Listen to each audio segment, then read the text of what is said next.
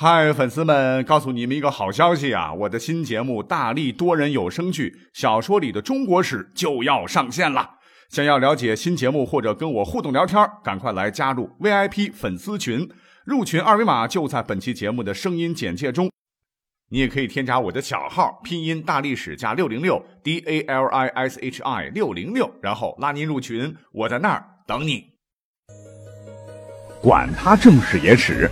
这里只有大历史，大力讲的历史正在播出。大家好，欢迎收听本期节目。有听友啊，老是让我讲什么内容呢？讲什么飞碟呀？讲什么不明生物啊？讲什么未解之谜啊？实际上啊，这些我通通都讲过的哈。各位可以回头听听我以前的节目。那今天呢，为了满足这部分听友的需要，那我呢还是专门找了一些历史上流传下来的奇闻异事。那今天呢，各位可以把它来当做野史来听啊，也可以当做奇幻故事来听啊，随您心意吧。那话不多说，开始讲故事。那第一个故事呢，来自一本南朝宋时有个人叫刘义庆写的《幽冥录》。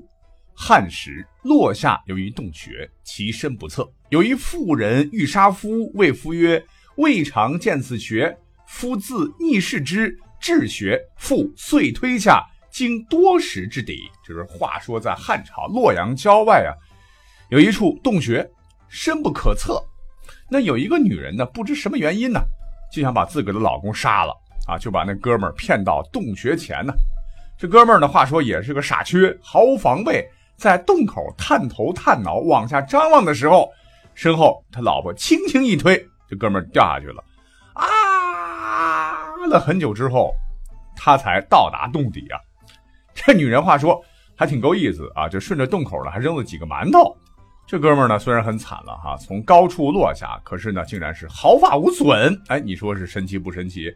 虽然说这哥们儿是性命无忧了啊，可是毕竟呢，摔的还是够惨啊。然后缓了好久，呃，头呢感觉到还是有点晕头转向，就捡起馒头吃下肚啊，才觉得有些力气，这才摸黑找出路啊。终于啊，他摸到了一处很窄的洞口啊。管里边是啥呢？啊，钻进去再看吧。啊，是匍匐前行，崎岖反侧，在这个求生的本能的驱使下吧，不知爬了几十里，这个洞穴，哎，突然是渐渐宽敞，哎，前方竟然有了光亮。哎，那有光亮就证明有生的可能性啊！他就赶紧是快步疾行啊，竟然来到了一片开阔地啊！这不禁让他是振奋精神的继续前行。大概呢。就走了一百多里吧，他就突然感觉到这个脚下踩的地面呢，这不是这个土了、石头了啊，而是软软的，哎，好像灰尘。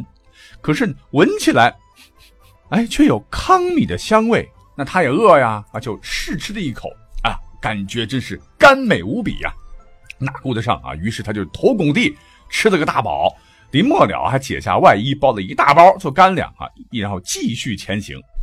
那走啊走，走啊走啊，不知走了多久。总之啊，越往前走，空间越开阔，而且光线越充足，简直就是个地下世界呀。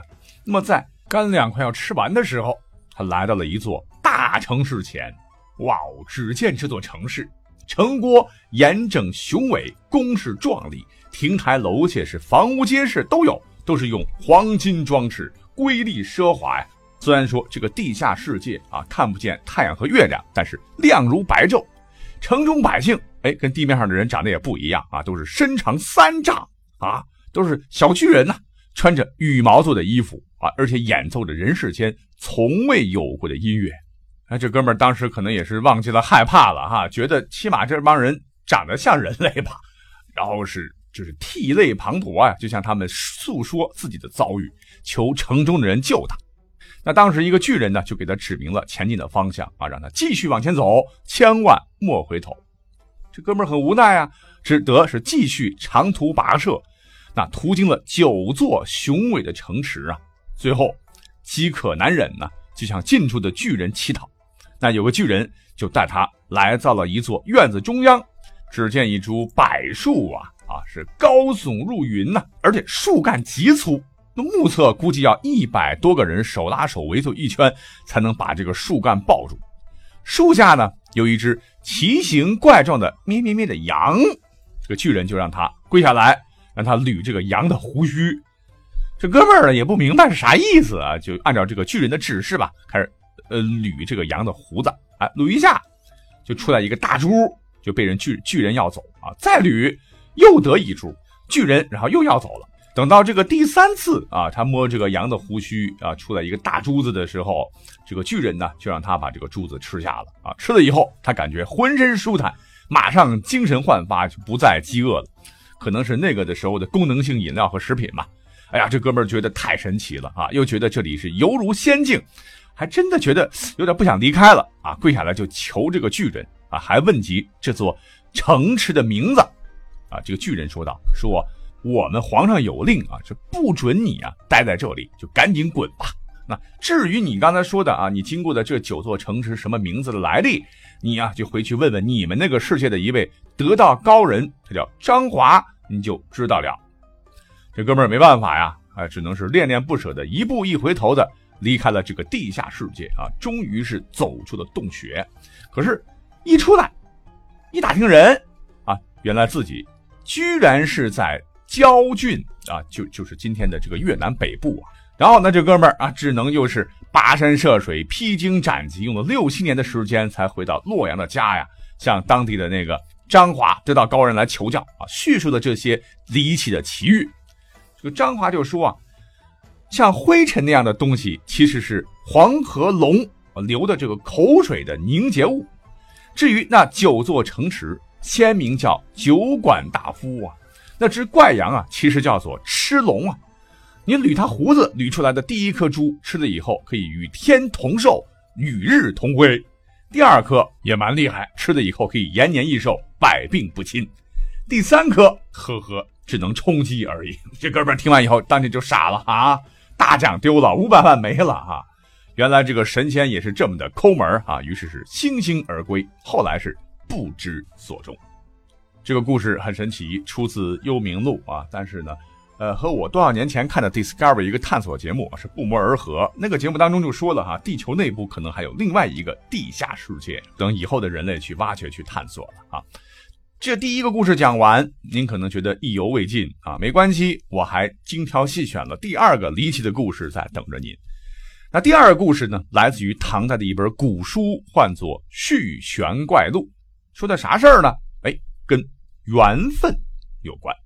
话说在唐代啊，有一个弘农县，位置大概就在今天的河南省灵宝市。某一年的，这个县令李家的宝贝女儿啊，成年了，就和同县的一个姓卢的一户人家定了亲呐，而且即日就要完婚。那男方和女方呢，这两家嘛，举行了纳采仪式之后呢，就约定啊，就是在某日的晚上就要结婚。按照当俗的风俗习惯，在晚上结婚的之前。就白天的时候呢，女方的这个嫁妆要交到男方的手中吧。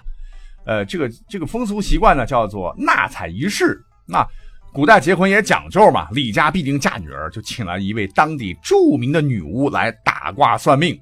当时呢，这个新娘子的这个老妈李夫人就问这个呃女巫啊，说我闺女儿啊，今天晚上要出嫁了啊，当老娘的很开心。这个女婿啊，我真是百分百的好满意。这个卢郎啊，之前也是经常来啊，虽然是媒妁之言、父母之命，呃，他和我家女儿是没有见见过面的了啊。可是巫师想必你见过吧？不妨你给算一算，看看呀，我将来这个女婿啊，能不能升官发财啊？女巫就问卢郎，呃，是不是我上次见的那个长得倍儿高、胡子拉碴那位啊？李夫人就说：对呀。这个女巫于是掐指一算。嗯，竟然是欲言又止啊！咯噔啊！一这李夫人心里就一下就追问说：“怎怎怎么回事呢？巫师，你这就直说了，我这女婿怎么了？”女巫就说了哈，说这个人呐，不可能是你女婿，你的女婿应该是中等身材，然后没长胡子才对啊！这话说完，这李夫人当时就怒了啊！你说你在开什么玩笑？他们两个人今天晚上就要结婚了哟！女巫反正就是对自己的职业非常自信嘛，她就说不知为什么，反正这个卢郎啊，绝对不是你女婿。那等到良辰吉时已到，这个女方向男方呃交接嫁妆的时候，这个卢郎也在场。因为李夫人那前头被女巫这么一说啊，气的是血糖升高啊，肺都气炸了，就死瞪着这个女巫啊，心里想：我就是不信了啊，我女儿和姑爷的好事马上就要成了啊，能是你说的那样？我倒要看看结果如何。等仪式结束以后，看我不撕烂你的嘴！啊，旁边的这个女巫也看出来了啊，可能也是因为她口直心快吧，竟然当众大声说。那这个打卦问卜这个事儿，我也干了这么多年了哈，也是有相当的口碑的哈。金杯银杯不如大家的口碑。那我给这个李夫人就说了，那这个卢郎绝对不是他的女婿啊，我绝对没有看错。即使李成也不可能。那当时那亲朋好友一大堆人呢，一听这个女巫啊，竟然这么叫嚣，就觉得很丧气、很愤怒啊，就骂他乌鸦嘴，哎，就把这个女巫赶走。那谁知道当天晚上呢？这个新郎官卢郎啊，就骑着高头大马，胸前佩戴大红花啊，这个身后迎亲队伍啊，敲锣打鼓，然后吹奏唢呐的，是呜里哇啦的，浩浩荡荡就来了。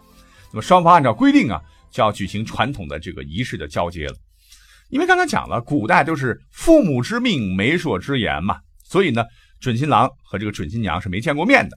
可当时，哎，这个卢郎啊，也是高兴啊，就不自觉的就瞥了一眼这个不远处。角落里站着那位准新娘，因为准新娘心里面也很羞涩呀，也想看看自己的夫君长什么样啊。可没想到啊，这对新人是四目相对的时候，妈呀，鬼呀！谁知这位卢姓准新郎是怪叫一声，发疯的往外逃啊，谁都拦不住啊。那这时候亲朋好友啊，都已经都坐满了，对吧？一看这情形，准新娘的这个老妈李夫人这脸可就挂不住了。这怎么回事呢？啊，当着这么多人的面啊，这小子看我女儿一眼就落荒而逃，这不是糟践我女儿吗？啊，来来来来来，女儿，来到各位宾客面前行个礼啊，让各位看看俺女儿的颜值到底怎么样。只见呢，这位李氏是莲步轻摇啊，来到众人前，是浅浅一个万福啊。众人一瞅，我的天，这丑，谁说丑啊？啊，人家姑娘长得不仅不丑，而且堪称是绝代佳人呐！一颦一笑是不施粉黛啊，真真是清水出芙蓉，天然去雕饰。那在场的小到八岁孩童，大到八十岁的老者，凡是看到这姑娘的啊，凡是公的，没有不咽口水的。这个李夫人就说了啊，说大家都好好看看啊，难道我女儿长得吓人吗？无论如何，今天她必须要嫁出去，否则那别人以后谁敢娶我女儿啊？那现在我就想问问各位在座的尚未婚娶的男士们，我做主啊，有谁愿意娶我的女儿？请举手。我今天晚上必须把这个事儿办了，要不然脸面真的是没有办法搁了。当时在场的所有男人都通通的举起手来啊，有的是举起双手。那这个李夫人呢，就环顾四周啊，只见卢郎的这个伴郎，这个人叫做郑桃，是品貌周正，而且就像那个女巫说的那样。